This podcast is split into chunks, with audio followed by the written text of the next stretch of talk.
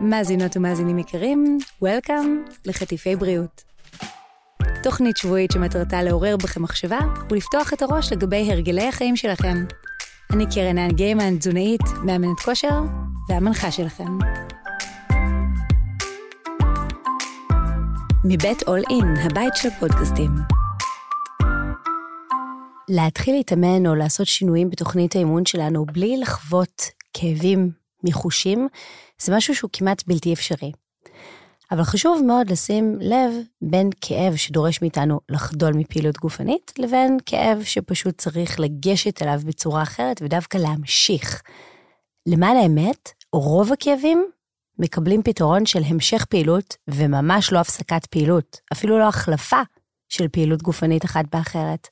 אז כדי להרחיב על הנושא הזה וללמוד מהם הכאבים השונים שאנחנו מרגישים כשאנחנו מתאמנים, ומה נכון לעשות כשאנחנו חשים אותם, אני שמחה לארח כאן השבוע את נמרוד מאהלר, פיזיותרפיסט, עובד בפיזיופרו, מלווה את נבחרת ישראל בכדורגל, וגם מנחה את הפודקאסט מאחורי הקרעים. נמרוד, איזה כיף שאתה כאן. נעים מאוד, גם לי. איזה כיף. בוא נצלול ישר לתוך העניינים. יאללה. כל בן אדם שמתאמן, ברצינות מאוד כספורטאי, או אפילו בצורה חובבת, נפצע, נכון? כי ספורט ופציעות זה פשוט, זה קורה. כן, או חווה כאבים, נגיד את זה ככה. או, אני אוהבת את זה, חווה כאבים. כן. והרבה פעמים אני שומעת, בעיקר מטופלים שלי, שכן, התחלתי לרוץ, קרובות לי ברכיים, אז אני פשוט הפסיק לרוץ. כן. וזה לא תמיד מה שנכון לעשות. זה נכון, אני מסכים איתך. את שואלת אותי מה נכון.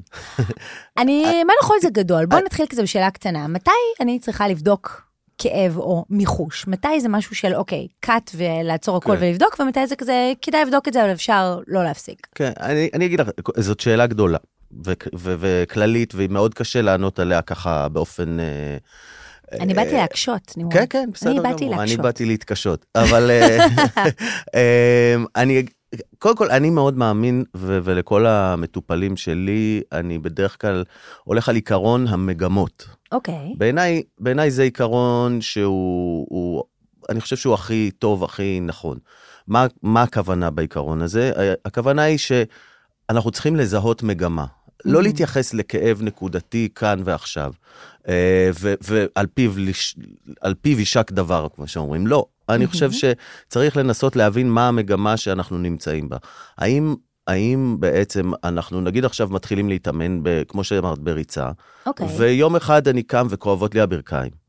אוקיי? אני בעד, את יודעת, כולנו, חלק מהכאבים הם לפעמים עדות לפעולה דווקא חיובית, בנייה של, שאתגרנו את הגוף, אם אנחנו מאתגרים את הגוף ודורשים ממנו קצת מעבר למה שהוא רגיל לעשות, זה מה שיקדם אותו ויחזק אותו וישפר אותו.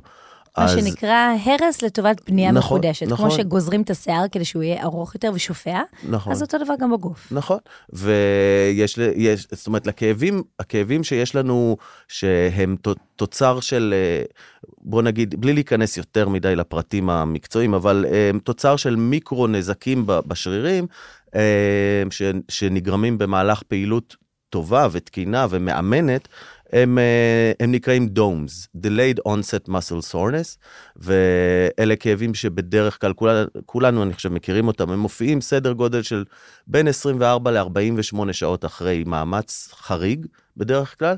שחריג זה גם מאוד חריג לטובה, נניח שברתי את השיא שלי ברמת משקולות, נניח עשיתי מרתון ספינינג לעומת שיעור. בטח, הרי אם את תעשי תמיד את אותה רמת מאמץ שאת רגילה אליה, את תדרכי במקום תרתי משמע, זאת אומרת, את לא תקדמי את עצמך, לא תתקדמי.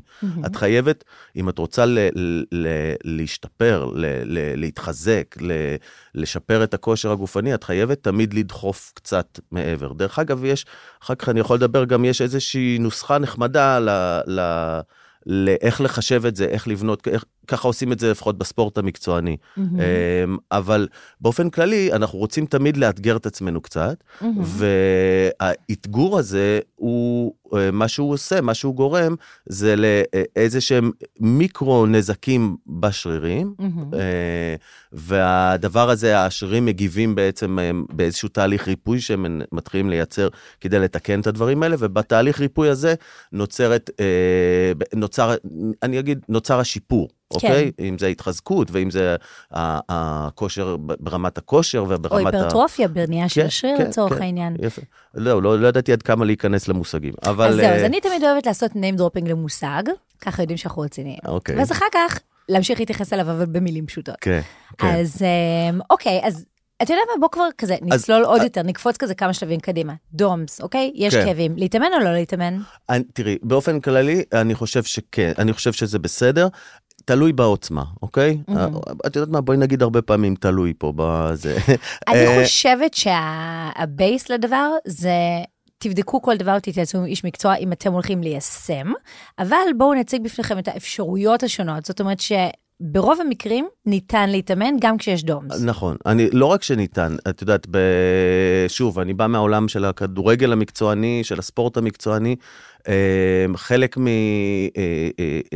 התהליך ההתאוששות של הספורטאים, הוא בעצם לעשות את אותה פעילות שהם עשו, רק ברמה יותר נמוכה. זה בעצם מכל האופציות של טכניקות להתאוששות, זאת אולי הטכניקה שנמצאה כהכי יעילה. נוצרו לנו דומס מאימון של ריצה, אז אחרי יום או אחרי יומיים אפשר לצאת לריצה קצת פחות קשה, בעצימות יותר נמוכה, זה הרבה פעמים ישפר את המצב. כמובן שאם זה דומס ממש גדולים, זאת אומרת, כי עשינו מאמץ ממש גדול, אז אפשר להמתין עוד יום שטיפה ירדו לעוצמה שמרגישים שאפשר ומסוגלים לרוץ, ומסוגלים לעשות איזושהי ריצה יותר קצרה, בעצימות יותר נמוכה, והרבה פעמים ירגישו הרבה יותר טוב אחרי זה. מה קורה במהלך ריצת שחרור או אימון שחרור כשיש לנו דומס שעוזר לנו לשחרר את זה? חלק מהכאב בדומס הוא התהליך הדלקתי שנוצר, בוא נסביר רגע מה זה דלקת לשנייה אחת, כי זה מאוד מאוד חשוב. בעברית יש לנו את המילה דלקת, שבעצם באה, היא מכסה שני סוגים של תהליכים שהם שונים לגמרי. מה שבאנגלית יש שתי מילים שונות, יש infection ו-inflammation. בדיוק. אינפקשן זאת דלקת זיהומית, היא מקור חיידקי, מקור חיצוני, שמייצר זיהום וכו' וכו', היא מטופלת באנטיביוטיקה. דלקת או... גרון למשל, כן? סטרפטוקוקוס, נכון. צריך אנטיביוטיקה כדי להבריא. יפה, וזה תהליך אחד, ואנחנו פחות אוהבים אותו, והוא פחות חיובי. אינפלמיישן זה בעצם תהליך שהגוף מייצר אותו, אין שום התערבות, אין שום גורם חיצוני שמעורר אותו, אלא הוא נוצר כתוצאה מנזק שקורה לאיזושהי רקמה בגוף. בתוך הרקמות יש איזשהו חומר כשהרקמה נקרעת או נפגעת, הוא נפלט החוצה, והחומר הזה גורם למשיכה של חומר אחר, ואז איזושהי שרשרת ריאקציות כימיות שבעצם המטרה שלה היא א', דבר ראשון, להרוס את מה שנהרס, ולהתחיל בנייה של כלי דם וכל מיני, ומשיכה של חלבונים וכו' וכו'.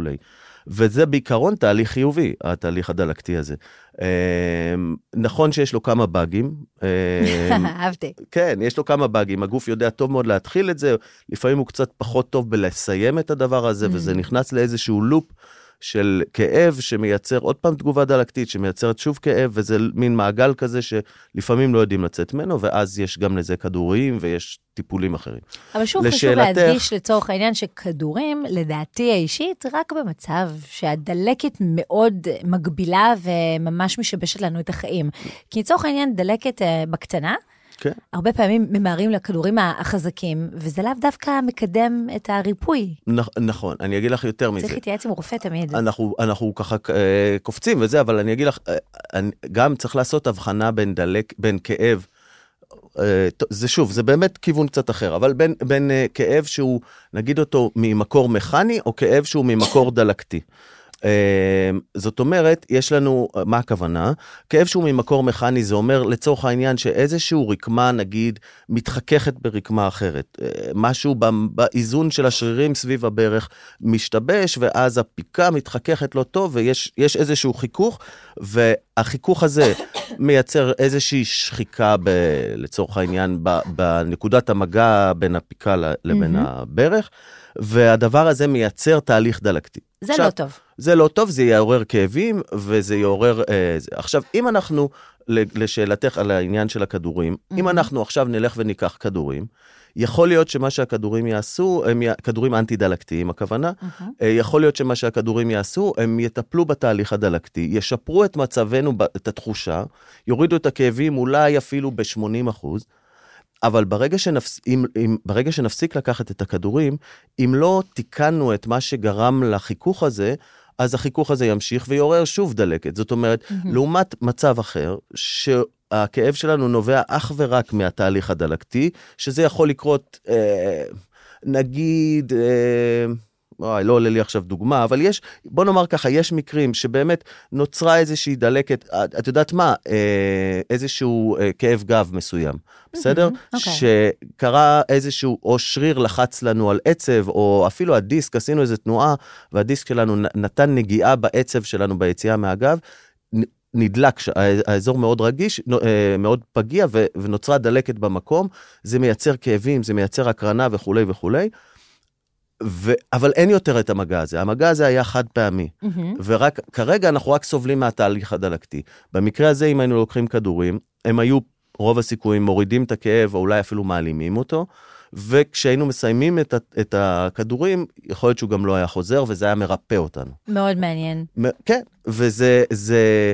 עכשיו, אנחנו לא תמיד, כפיזיותרפיסט, אני לא תמיד יודע האם הכאב הזה, יש לו רקע מכני, או שהוא נטו דלקתי.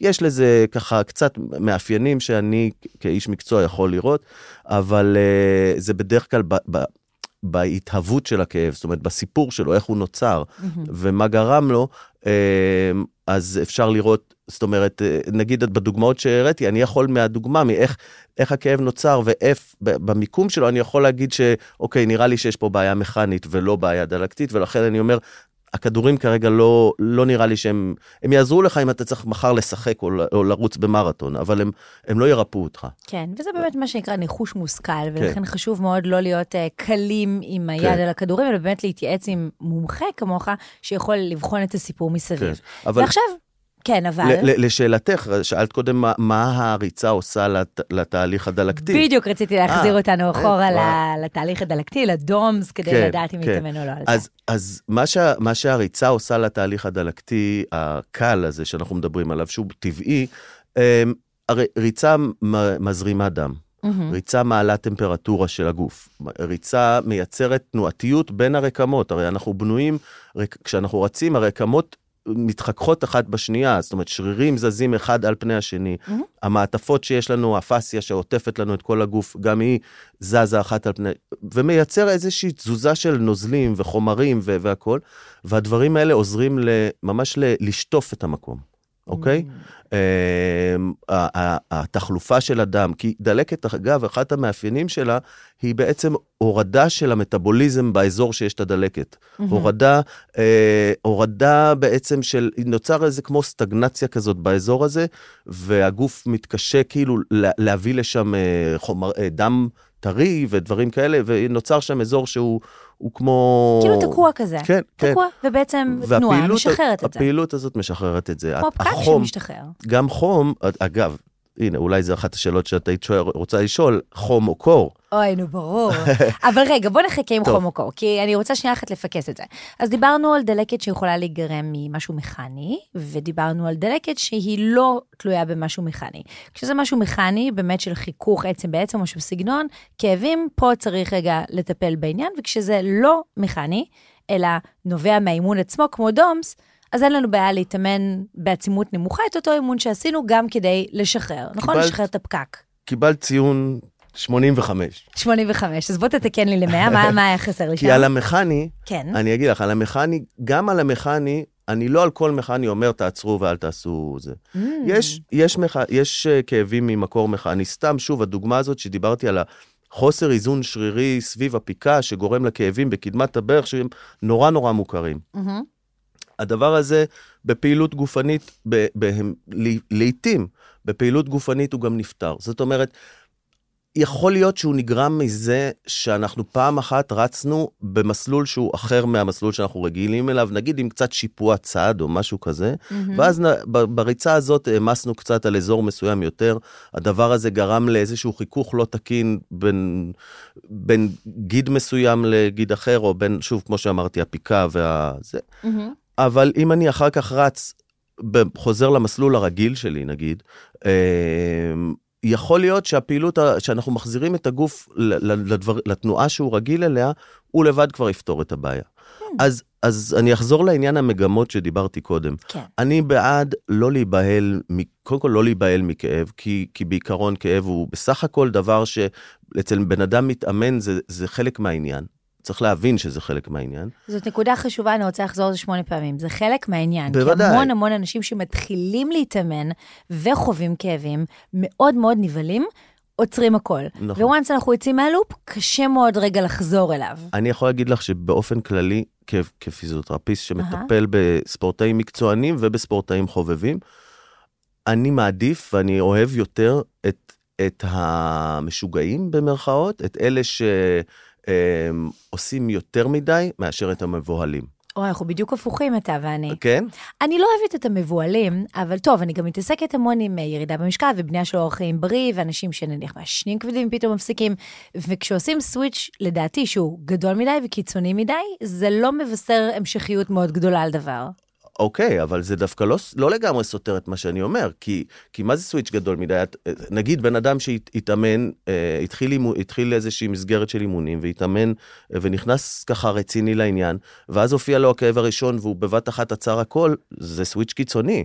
זאת אומרת, את מבינה, אני דווקא בעד, ואני אומר, הפרוגנוזה, זאת אומרת, התחזית הריפוי, זה פרוגנוזה. את אמרת name dropping, word dropping. חד משמעית, אמרנו את זה פעם אחת, מעכשיו מתייחסים לזה כאל תחזית הריפוי. התחזית הריפוי, הפרוגנוזה של בן אדם שהוא לא מבוהל, בניסיון שלי היא טובה יותר. נכון שיש כאלה שיעשו טעויות, וידחפו יותר מדי, ובאמת יעשו קצת יותר, ואחר כך יאלצו לשלם על זה. אבל לרוב האנשים האלה יתקדמו יותר מהר, מאשר אלה שלא מעיזים ולא מנסים ולא בודקים. כי לרוב אני מרגיש, אני מוצא שהכאבים, נקרא לזה הקטנים בינוניים, אם ממשיכים תוך כדי פעילות, ורק עושים התאמות קטנות, הם עוברים יותר טוב מאשר אם עוצרים לגמרי. מסכימה.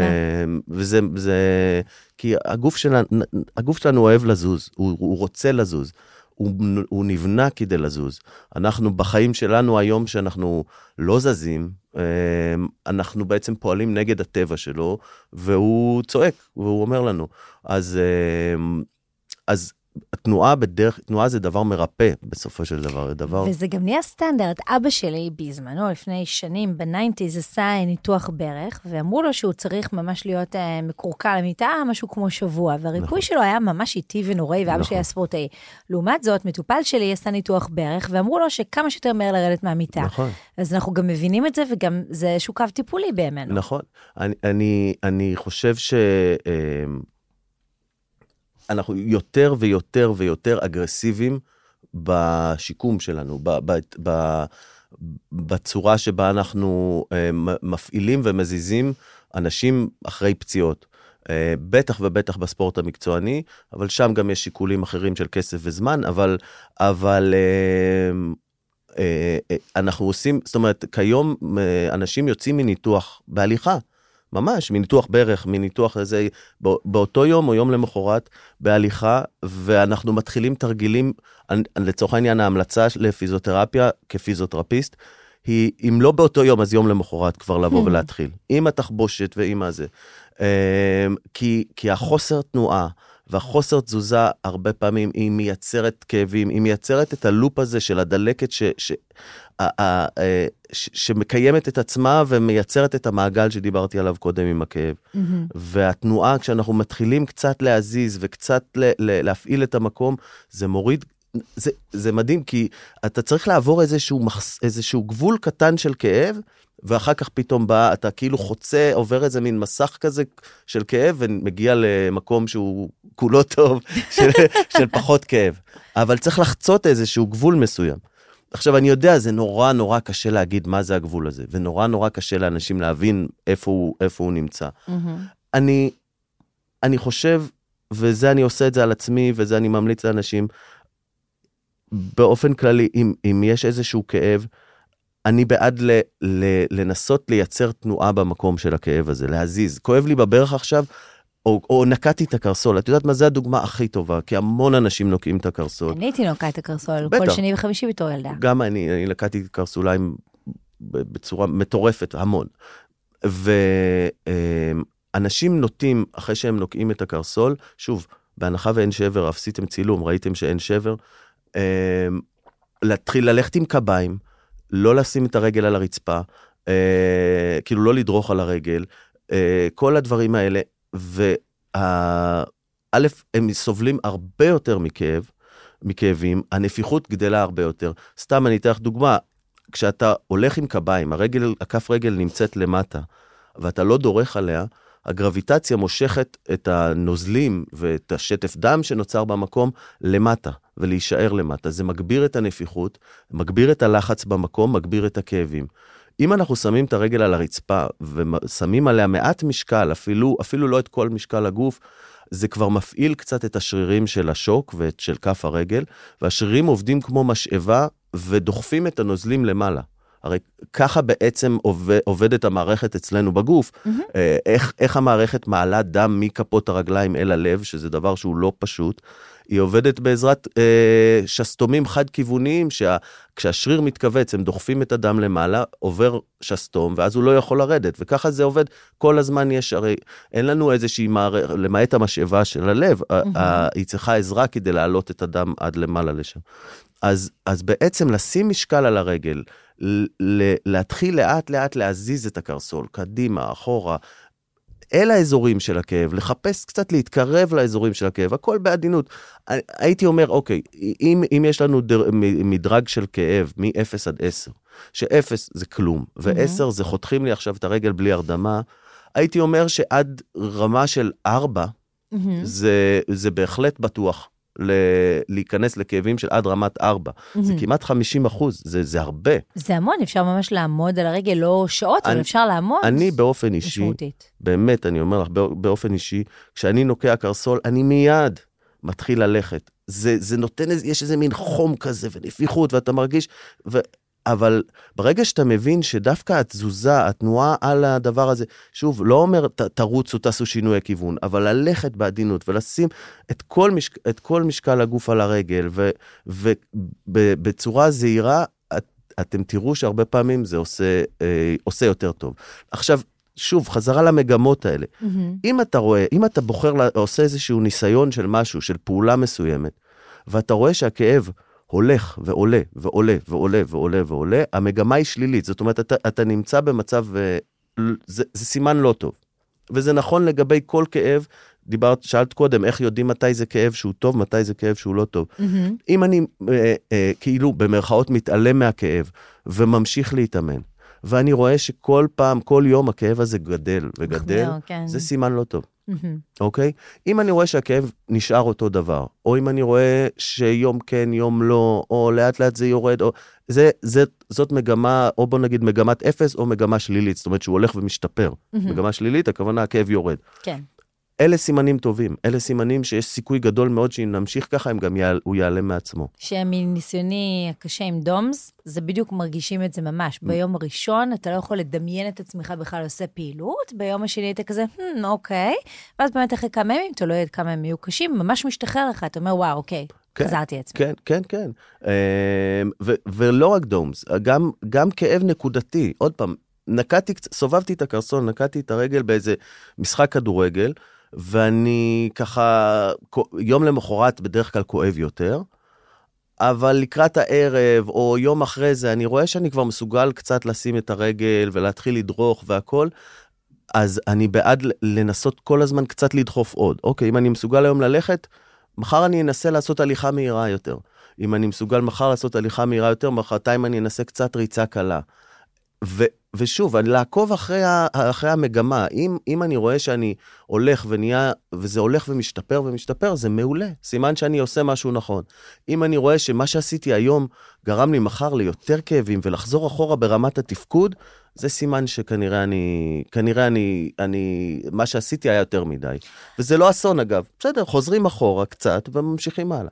עכשיו, יש גם המון דברים שאנחנו יכולים לעשות באופן כללי, גם כדי למנוע כאב, אבל גם כדי לקצר את מהלך הפציעה, לפחות מה שאני זוכרת מהיותי רקדנית, זה חיזוק, לצורך העניין דיברנו על בערך קרסול, חיזוק של כל השרירים מסביב. נכון. לצורך העניין, אם מישהו מתאמן עכשיו לריצת מרתון, ולא עושה אימוני כוח לחיזוק השרירים, אוי ואבוי. אני אגיד לך, קודם כל כן, אני מסכים, באופן כללי, השרירים צריכים להיות, צריך איזושהי רמה של כוח כדי לתמוך בפעולה שאת רוצה לעשות. כמה? קשה לי להגיד, זה תלוי מה את רוצה לעשות, אוקיי? ברור. אבל מה באמת, מה קורה שם בשרירים? כי אני יודעת את הרמה הבסיסית, שכשיש לי שרירי קוואדרספס חזקים, הארבע ראשי, אז הם עוזרים להקל על העומס שיש על המפרק עצמו, כי שריר לוקח קצת מהעומס. האם זה באמת ככה, או שיש שם משהו קצת יותר עמוק? אני אגיד, השרירים שלנו, קודם כל הייתי אומר שהשרירים שלנו, הם גם מערכת בלימת הזעזועים שלנו, באופן... והם גם מערכת ההנאה שלנו, זאת אומרת, אנחנו גם, עכשיו, שריר מיומן, שריר מאומן, הוא שריר שמסוגל בעצם, כשאנחנו, נגיד בריצה, אנחנו כל נחיתה על הרגל, הוא צריך להיות מסוגל להתארך, תוך כדי שהוא מתנגד למסה שלנו, כן, לאימפקט. זאת אומרת, את באה לנחות, כל נחיתה על הרגל היא פי, נגיד, יש על הרגל בערך פי 2, פי 3 ממשקל הגוף, השריר צריך להיות מסוגל לספוג את הדבר הזה, על ידי זה שהוא מתארך בהדרגה, עד רמה של בלמת את הנפילה, ואז הוא מתחיל להתקצר כדי לדחוף אותך הלאה. יש עוד מרכיבים, יש מרכיבים אלסטיים יותר פסיביים בתוך התהליך הזה, אבל לא משנה. ובוא נגיד ששריר שהוא לא מאומן, בדרך כלל מה שהוא יעשה, הוא יהיה יותר סטיף. מה הכוונה? הוא פשוט יתקשה, הוא יתקשח, זאת אומרת, הוא לא יאפשר את ההתארכות הזאת. בעת הדריכה הזאת על הרגל, השריר יהיה יותר קשה. הוא יהיה יותר קשה, ואז מה קורה? האימפקט הזה עובר אל הגידים ואל העצמות. אגב, מה זה גידים? בוא נגיד, גיד זה הכבל שיש בקצה של שריר, בקצה של היחידה המתכווצת, יש כבל שמחבר אותו אל העצם. קבל שהוא יותר פסיבי, יש בו איזה שהם מרכיבים אלסטיים מאוד מאוד חשובים, אבל הוא בעיקרון, הוא לא יודע להתכווץ, הוא לא יודע, הוא גם לא מתארך הרבה, ואז מה שקורה זה שאם השריר לא עושה את העבודה האקצנטרית בשפה היותר מקצועית, אלא הוא יותר איזומטרי, יותר פשוט מקוות סטטי, אז יגיעו יותר זעזועים אל הגידים, אל החיבור של הגידים לעצמות, אל המפרקים עצמם, ואז נוצרים כל מיני כאבים, פציעות אומס וכו' וכו'. אז יכול להיות שמישהו התחיל לרוץ וחווה כאבי ברכיים, ייתכן מאוד, והפתרון במקרה שלו יהיה רק להוסיף אימוני כוח לחיזוק שרירי הרגליים, והופ, פתרנו את הכאב. ייתכן. ייתכן, לא בטוח, ייתכן. כן, ייתכן מאוד. וזה נשמע נורא מצחיק, תעשה קצת סקווטים ולא יחב לך, אבל... פתאום מגלים שזה... נכון, נכון, אבל אני יכול לסייג את זה בזה שיש אנשים שמפתחים כאבי ברכיים מאימוני סקווטים. זאת אומרת, זה מאוד מאוד קשה, אבל בהחלט, כמו שאמרתי בהתחלה, כל סוג של תנועה והפעלה של האזור ושל הדברים שקשורים לאזור, הם בהחלט יכולים, הם בהחלט יכולים לעזור ולפתור את הבעיה. למה אימוני כוח פותרים בעיה, כאב כזה שנוצר? יכול להיות שזה באמת תולדה של הגמשה של דברים מסוימים, ויכול להיות שזה באמת עניין של היכולת לספוג זעזועים. אולי זה המקום לדבר על עוד משהו. זה נושא קצת מורכב, אבל אני חושב שהוא מאוד מאוד רלוונטי לעניין הזה. סקרנת אותי. כן? על מה? למרות שגם לי שאלה מאתגרת, אז נתחיל בשלך ואז נעבור לשלי. אוקיי. וואו, זה... ככה, זה, בעצם אנחנו מדברים על, יש לנו מעל השרירים שלנו, יש מעטפת שעוטפת לנו את כל הגוף, היא נקראת פסיה, רקמת חיבור שעוטפת לנו את כל הגוף, היא רקמה שגם עוטפת כל, היא לא רק עוטפת מבחוץ כמו האור שלנו, היא גם עוטפת כל סיב של שריר יש לו מעטפת מסוימת, וכל שריר כגוש יש לו מעטפת, ולכל גיד הוא עטוף בפסיה, וכל עצב עטוף בפסיה, וכל עצם הוא היא המעטפת שעוטפת את הכל. כאילו אם נרוקן אותה מהתוכן שלה, אז נקבל את הצורה של הגוף, עם כל הבפנים, רק ריק. כאילו, מדהים. את מבינה? כן. זה כמו בתפוז, תמיד אומרים, רואים את הכל, זה, כל אחד עטוף, יש לו מעטפת משלו, ויש מלא שכבות. עכשיו, הפסיה הזאת, ואני עכשיו מתייחס רגע רק למעטפת החיצונית, שעוטפת הכל הכל, היא גם כן בנויה בשכבות, והשכבות האלה הן שכבות שצריכות להיות מסוגלות להחליק אחת על השנייה. תדמייני מצב שאת לובשת עכשיו בגד גוף על כל הגוף, ואת רוצה לזוז. כשאת זזה, הבגד אמור להחליק לך על האור כדי לאפשר את התנועה. עכשיו, אם אני בא ואני אדביק לך את הבגד, נגיד, באזור הבטן, ידביק לך אותו לבטן, ואת תנסי להרים את היד, מה יקרה? זה יקרה, או שלא הצליח. אז במקרה הראשון, או שזה יפריע לנו לתנועה, או שהוא פשוט ימתח מאוד באזור, נגיד, בית החזה, בית השכי, הכתף, שם תהיה בטח המתיחה הכי חזקה. עכשיו, אם נמשיך לעשות את זה בצורה הדרגתית, בצורה איטית, יכול מאוד להיות שנייצר את האלסטיות, הוא ימתח וימתח, ויהפוך להיות אלסטי באזור שקודם נמתח, ויאפשר לנו את התנועה ולא יקרה כלום. אם אנחנו נבקש לעשות, נעשה את הפעולה הזאת מאוד מהר, מאוד חזק, הרבה פעמים, יכול מאוד להיות שבאזור שהיה המתיחה, הוא גם יקרה. אוקיי? עכשיו, כן. או לחילופין, אם ייווצרו לנו באזור שקודם נורא נמתח ונהיה יותר אלסטי, פתאום תיווצר גם שם איזושהי הידבקות, אז פתאום זה המקום שממנו לקחנו את האלסטיות, עכשיו הוא דבוק פה, צריך לייצר עוד אלסטיות איפשהו בדרך, וכבר אין, זה כבר מתוח גם ככה, אז הוא עלול להיקרע. זאת אומרת, יש שני מצבים שמשהו יכול להשתבש, זה אם אנחנו דורשים מהגוף לעשות משהו מאוד מהר, ולא נותנים לו את הזמן לייצר את האלסטיות במקומות הנכונים והכל. אפשר לתרגם את זה באופן גס מאוד לעשות חימום לפני אימון? גם לעשות חימום, אבל גם זה ההסבר, אחד ההסברים ללמה, אימוני כוח פתאום עוזרים לכאבי ברכיים, כי אנחנו ייצרנו איזושהי אלסטיות, ייצרנו תנועתיות, והדבר הזה אפשר לגוף להתארגן ולהכין את עצמו ולהיות יותר, אגב זה מה שקורה בכלל בגוף מאומן, גוף מאומן הוא יותר אלסטי, הוא יותר אדפטיבי, הוא מסוגל יותר להתאים את עצמו לאתגרים, לעומת גוף שהוא לא מאומן והוא פחות אלסטי, אז הדברים, אם אתה תאתגר אותו, הדברים יקראו. עכשיו, איך נוצרות ההידבקויות האלה? למה אמרתי, אם אני מדביק לך את החולצה לבטן? איך באמת? מה שקורה זה שהרקמה הזאת היא רגישה לטראומות, לתהליכים דלקתיים, לכל מיני דברים כאלה. זאת אומרת, פציעה שקרתה לנו, נגיד נקנו את הקרסול, אוקיי? הפסיה באזור השוק, באזור שהוא רלוונטי, סמוך לקרסול, מגיבה הרבה פעמים באיזושהי היווצרות של הידבקות כזאת, בנקודות מאוד מאוד מסוימות. כן. עכשיו, הדבר הזה לרוב הוא שקט, לרוב הוא לא סימפטומטי. זאת אומרת, אחרי שעובר הבעיה של הקרסול, אנחנו נשארים עם ההידבקות הזאת, אבל היא לא מפריעה לנו, כי יש המון רזרבות אלסטיות בגוף, אז אנחנו לא מרגישים את זה. אבל הדבר הזה משאיר איזושהי מגבלה קטנה, שלאט לאט עם הזמן, עם היווצרות של עוד כל מיני כאלה, יכולות ביחד לייצר, להיות האבנים שבונות את הפציעה הגדולה בעוד 3 שנים. אוקיי? אוקיי.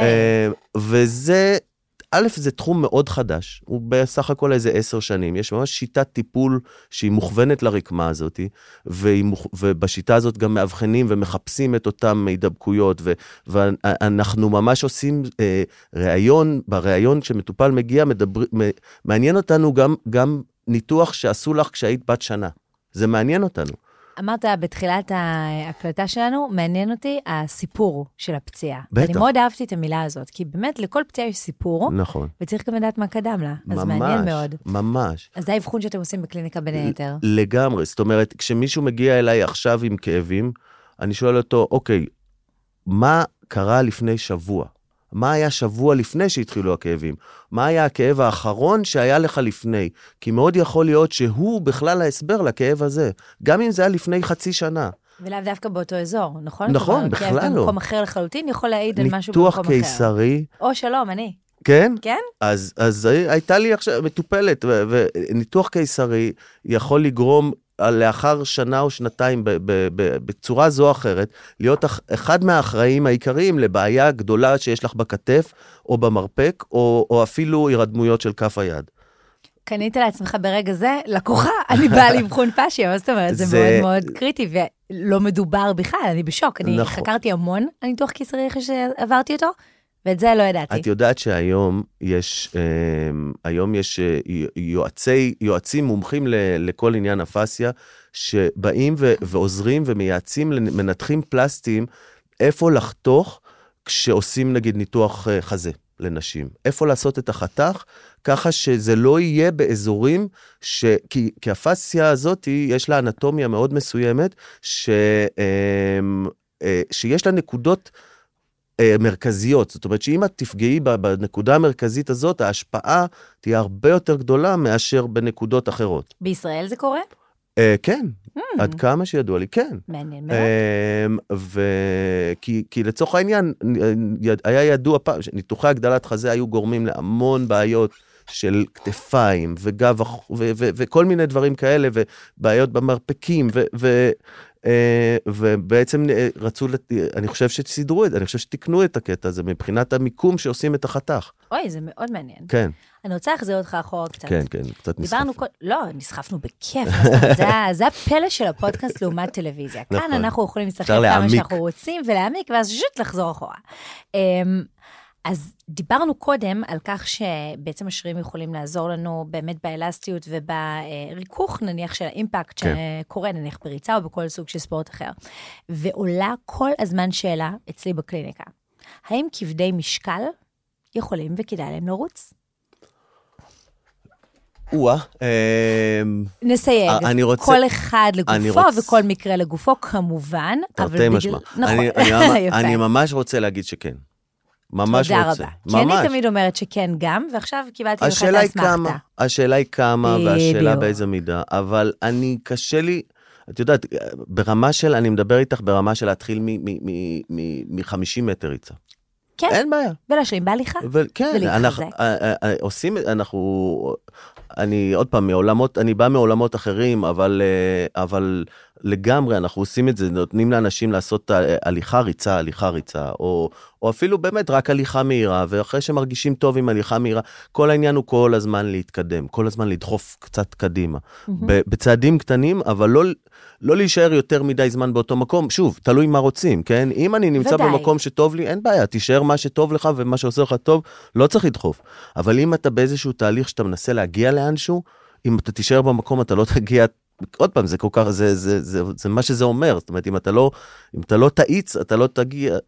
נכון, עכשיו לפעמים יש לנו איזושהי תחרות, או איזשהו יעד שאנחנו באמת רוצים להגיע אליו, ולעיתים אנחנו פשוט רוצים לשמור על אורח חיים בריא, אבל אם אנחנו כל החיים נרוץ רק 5 קילומטרים בקצב מסוים, אז כבר לא נאתגר גם את מערכת הלב ריאה, ולכן במידה מסוימת אנחנו תמיד רוצים לשאוף לדחוף קדימה, השאלה באיזה קצב? כן, אבל דווקא בקטע הזה תלוי, שוב, אם אתה עושה פעילות קבועה, אבל היא ברמה טובה, לא יודע שוב מה זה טובה ולמי, אבל היא, לא בהכרח אתה צריך להתקדם. יש לי, הקולגה שלי, בפודקאסט שאנחנו עושים, במאחורי הקרעים, שאני אשמח לספר עליו, אבל קוראים לו יותם פרי, הוא רץ כל יום, אותו מרחק, אותו זמן, אבל קודם כל זה משמעותי, זאת אומרת, הוא רץ 10 קילומטר כל יום. אני חושב שבעיניי הוא לא צריך לעשות יותר מזה, כי אל תשכחי, הגוף שלנו גם, אנחנו מתבגרים, אז כאילו בעצם זה יוצא, אם הוא נשאר על אותו דבר והגוף יורד, אז הוא בעצם כאילו עולה. נכון, האמת שזה מזכיר לי באמת המטופל שלי, שהיום הוא בן 81 ורץ על המסילה 8 קילומטרים כל יום, ואמרתי לו, וואו, זה נורא מרשים, והוא אומר לי, נכון, אבל כשהייתי בן 20, כשהתחלתי עם זה, זה לא כל כך הרשים אנשים, אבל התמדתי וזה לא הרשים, פתאום אני נורא מרשים, אז אני חוזרת בי, לא חוזרת ב-100%, זה נורא תלוי. שוב, זה תלוי מה ותלוי כמה, יכול להיות שאם הוא היה רץ, אם הוא רץ 8 קילומטר מגיל 20, אז בין גיל 20 ל-40, יכול להיות שזה באמת היה מעט מדי, וזה לא זה לא נתן לו מספיק לגוף שלו. אולי, לא יודע, למרות שאני לא רץ 8 קילומטר כל יום. בואי נדע. וגם נורא זה תלוי, כלומר, אפשר לרוץ בשטח אחר, אפשר לרוץ במהירות קצת אחרת, אפשר אפילו לרוץ את אותו שטח, פשוט במזג אוויר אחר, וזה יכול להיות מאתגר יותר או פחות. נכון. בוא ננפץ עוד כמה מיתוסים, ואז אני אשמח לשמוע קצת יותר על מאחורי הקרעים. לצורך העניין, אני הייתי מדריכת ספינינג הרבה מאוד שנים. ותמיד היו את החבר'ה שאחרי אימון אחד כואבות להם הברכיים, ולכן ספינינג כנראה לא מתאים להם. מה יש לך להגיד על זה? או רכיבת אופניים? קודם כל אחרי אימון אחד, להסיק מסקנה כזאת אחרי אימון אחד, זה טעות. גם בעיניי. מוחלטת. זאת אומרת, זה ממש, ממש, ממש לא... גם יכול להיות שהכיסא היה פשוט לא ברור, מכוון מספיק. ברור, ברור. יכול להיות אלף ואחד דברים, ושוב, יכול להיות שהיה... אז יכול להיות שהיה משהו בקרסול שלה שלא, לא, שגרם לכאב הזה להתעורר, אבל עוד כמה שיעורים הקרסול היה מתגמש, מתגמש או מתגמשת, אני אף פעם לא יודע. קרסול אחד, מתגמש. כן. מתגמש, מרגיש לי נכון. היה מתגמש וזה היה מסתדר. אין, משיעור אחד לא הייתי מגיע למסקנה הזאת, גם לא הייתי מגיע למסקנה הזאת, וואלה, אפילו מחודש של ניסיון לא בטוח שהייתי מגיע למסקנה הזאת, יצא לך לטפל בשיקום ברכיים בעזרת אופניים? ברור. שזה כאילו הפוך על הפוך. ברור. שוב, אני לא, מישהו שבתהליך של שיקום, אולי אני לא מיד יעשה לו עצימות של שיעור ספינינג, למרות שעוד פעם, יכול להיות שגם פה יש רמות. אבל בדרך, בוא נגיד ככה, שבדרך כלל כשמתעוררים כאבים או דברים, יכול להיות שזה עניין של קפיצה גבוהה מדי, שקפצת אותה מהמצב שהגוף שלך היה רגיל אליו. שזה אגב גם נכון אם אני חושבת על כאבי כתפיים ומשקולות, זאת אומרת שאם יש כאב ודלקת, אולי צריך פשוט להרגיע עם התקדמות בתוכנית אימונים, אבל לאו דווקא להפסיק להרים משקולות. אני אגיד לך משהו, פה אנחנו נכנסים לעוד עולם מאוד מעניין, שזה עולם כל פציעות הגידים, אוקיי? שזה עולם ענק, והיא בעיה מאוד מאוד שכיחה, והיא בעיית עומס. מה זאת אומרת? זאת אומרת, פציעות גידים הן בדרך כלל לא טראומטיות, זה בדרך כלל לא פציעה של משהו פק נקרא או משהו כזה, זה פציעה של כאב שמתעורר בהדרגה ועולה ועולה ועולה ועולה, ובדרך כלל פציעות גידים הם תולדה של שינוי חד מדי בעומס שהגוף לא היה רגיל אליו. זאת אומרת שגם אם מאמן הכושר הכי תותח בעולם כתב לך תוכנית, אבל אתה או את מרגישים שהכתף מתחילה, אז באמת לפנות למאמן או מאמנת, ולומר, היי, אני מרגישה ככה וככה, אולי נעשה אדפטציה של משקלים. יפה, נכון, ובאמת ניסו לך... אחת הבעיות, זה תחום, למה אמרתי, זה תחום גדול, זה תחום שהוא נורא, הוא נחקר המון בגלל הכישלונות בטיפול בו. זה היה תחום שהיה מאוד מאוד קשה לטפל בו, בעיות של גידים, אנשים לא יצאו מהם, ועד היום לא יוצאים מהם לתקופות מאוד ארוכות, אז נכנסו לזה מאוד מאוד חזק במחקרים, ואת יודעת, אחד הדברים העיקריים בפרוטוקול של טיפול בבעיית גידים, הוא אל תעצרו ותפסיקו, זאת אומרת, כי אם אתם תעצרו לגמרי, ותנסו אחרי כמה זמן לחזור, זה יחזור בדיוק לאותו מקום. לא התקדמתם סנטימטר. מעניין, גם בגידים. בעיקר בגידים. זה ממש אחד הדברים העיקריים. עצירה מוחלטת ומנוחה, ואז לחזור, לא תעשה כלום, לא תקדם אותך בכלל. תוך שבוע תחזרי לאותה נקודה. הדרך היא לחזור אחורה, עד מקום שאתה מרגיש בו נוח, זאת אומרת, אם זה במשקלים, אם זה בחזרות, אם זה במרחק ריצה, אם זה במהירות ריצה, לחזור, להוריד, אני לא יודע מה, ל-10% ממה שאתה עכשיו, נגיד, לא לעצור, חס וחלילה לא לעצור לגמרי, פשוט לחזור אחורה, גם אם זה הרבה, ואז להתחיל לבנות משם ממש בצעדים קטנים. אני רצתי 5 קילומטר והתעורר לי כאב מתחת לברך, בגיד של הפיקה, מתחת לברך, ואני ממש כואב לי, עכשיו כל פעם שאני עולה מדרגות יש לי כאבים ודברים כאלה, אז אני אומר, אוקיי, בוא נרד עכשיו, כמה אותי, 5 קילומטר, כן. בוא נרד לקילומטר, נרוץ קילומטר. וכאן צריך להגיד משפט סלנגי אמריקאי, check your ego at the door. כי הרבה פעמים, נו מה, אני ארוץ קילומטר, נו בחייאת, מה, אני ארוץ קילומטר, אני ארוץ 4. לא. נכון. תרוץ קילומטר, תרוצי קילומטר. נכון. Get your shit together, ואז... למשך שבוע, למשך, לא יודע, אפילו אם זה למשך שבועיים, אם רוצים להיות ממש ככה שמרנים ורגועים והכל. עבר בשלום, לא החמיר. המצב אפילו לא השתפר, אבל נשאר אותו דבר, אוקיי? שבוע אחרי זה, לעלות ל2 קילומטר. 1.5 קילומטר אם אתם מפחדים. תעלו או ככה, ובצעדים קטנים לעלות, עד שתגיעו ל5 קילומטר, ואתם או בלי, או עם ממש משהו קל. נסיגה לצורך התקדמות. לגמרי, לגמרי, לגמרי, לגמרי. אגב, בדלקות גידים, תרופות אנטי-דלקתיות לא יעילות בכלל. וואו, וזה משמעותי. כי זה לא דלקת.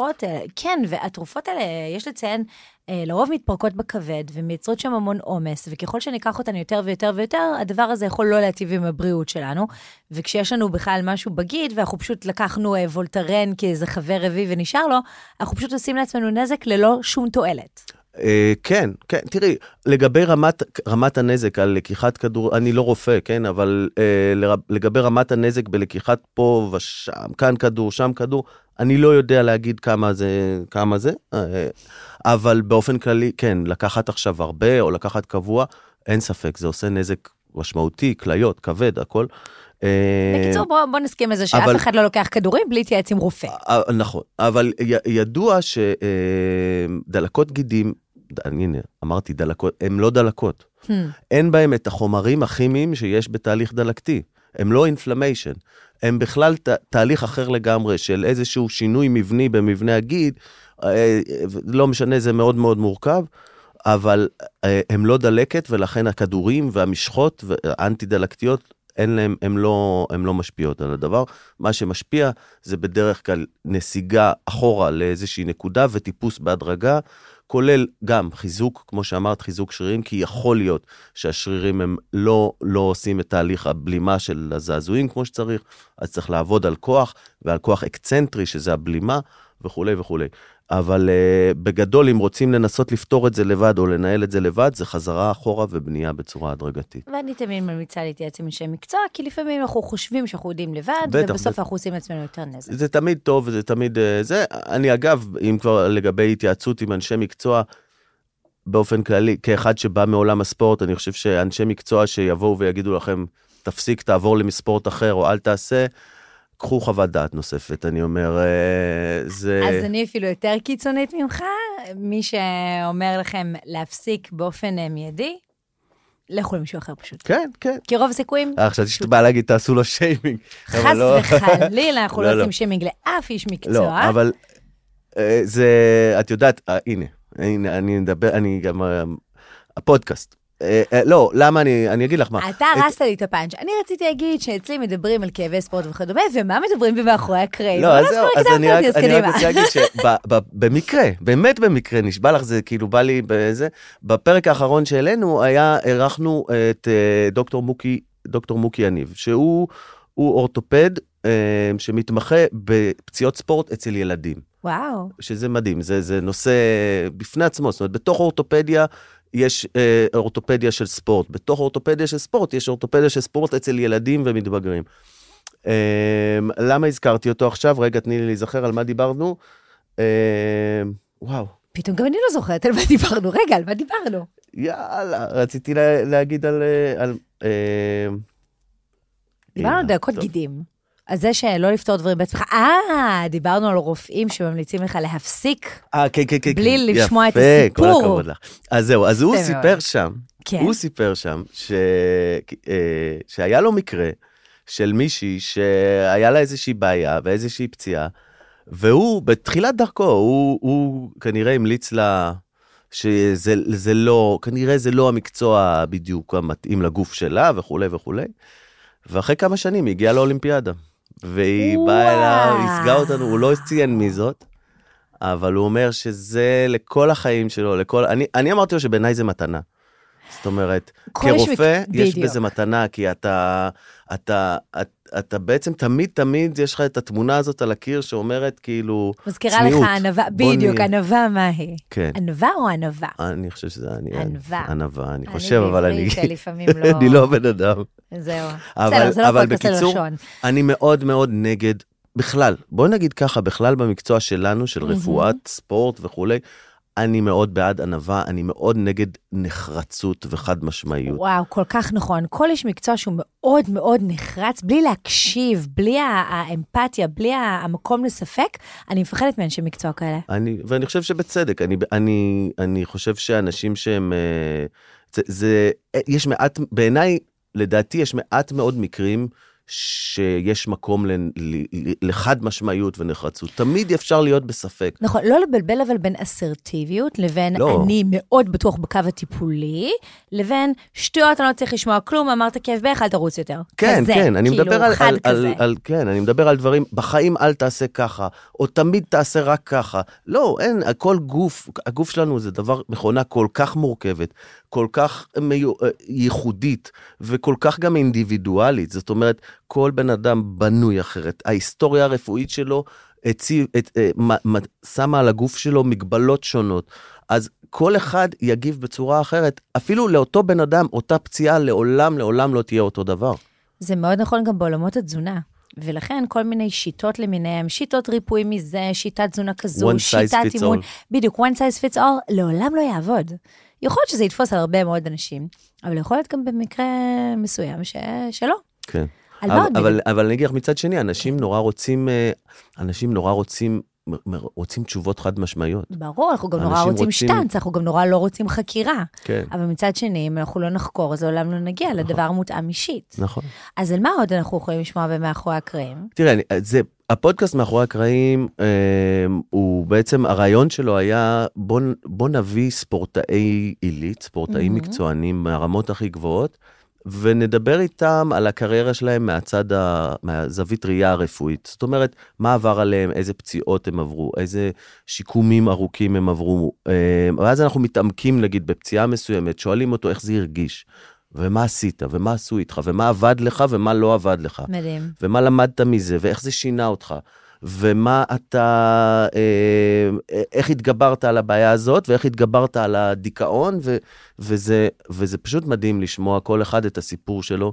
לפעמים זה ממש, יש רגעים ממש כאילו מרגשים, או אנשים צריכים לחזור לנקודות קשות, כי ספורטאי שנפצע זה נקודת משבר מאוד קשה. יש שם אי ודאות וחרדה, סביב הדבר הזה, של הרס הקריירה הפוטנציאלי. אפילו משבר זהות. כי הרבה ספורטאים, כל הזהות שלהם מושתתת סביב היותם ספורטאי, ופתאום אתה פצוע, ואתה לא ספורטאי, אתה...